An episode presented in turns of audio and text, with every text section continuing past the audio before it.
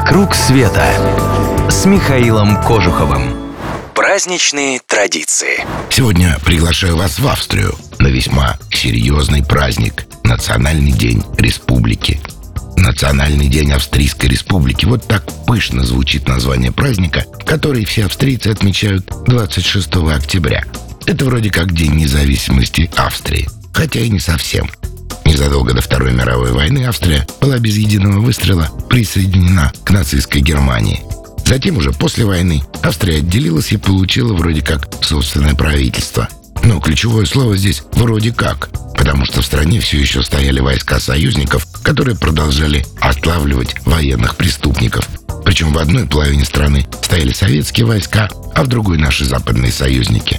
Многие австрийцы побаивались, что их страну раздерут на две части, как Германию. К счастью, этого не произошло. В 1955 году был подписан договор о независимости Австрии, и чужие войска стали уходить. Последний иностранный солдат покинул страну 25 октября. И можно подумать, что это и есть главный повод для праздника. Но на самом деле празднуется не 25 октября, а следующий день, 26 потому что тогда вошел в силу закон о вечном нейтралитете Австрии.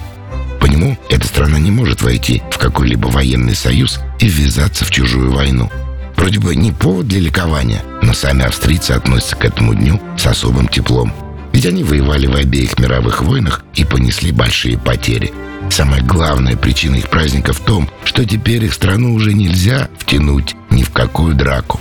Поскольку национальный день выходной, то многие австрийцы высыпают на улице, участвуют во всяких мероприятиях, концертах и развлечениях.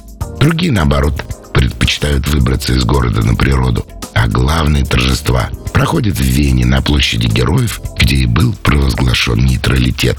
Здесь в этот день проходит военный парад, и этому не стоит удивляться. Страна, не входящая ни в какие союзы, не может себе позволить жить без армии. Впрочем, в параде участвует не только военная, но и спасательная техника. Причем в нее можно залезть и все потрогать своими руками. Это, конечно, особенно нравится маленьким австрийцам. На этот праздник я вас не приглашаю. Но у меня есть предложение не хуже. Поехать в роскошную Вену вместе с композитором Александром Журбиным.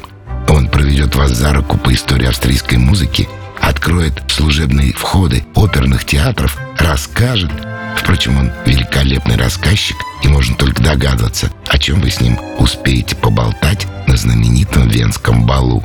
Только поторопитесь, группа маленькая, мест на всех не хватит. Отправляйте заявку в клуб путешествия Михаила Кожухова по адресу www.mktravelclub.ru и подпишитесь на новости, чтобы первыми узнавать обо всем самом интересном. Клуб путешествий Михаила Кожухова – это авторские поездки по всему миру, индивидуально или в небольшой группе с душой компании во главе. «Вокруг света» с Михаилом Кожуховым.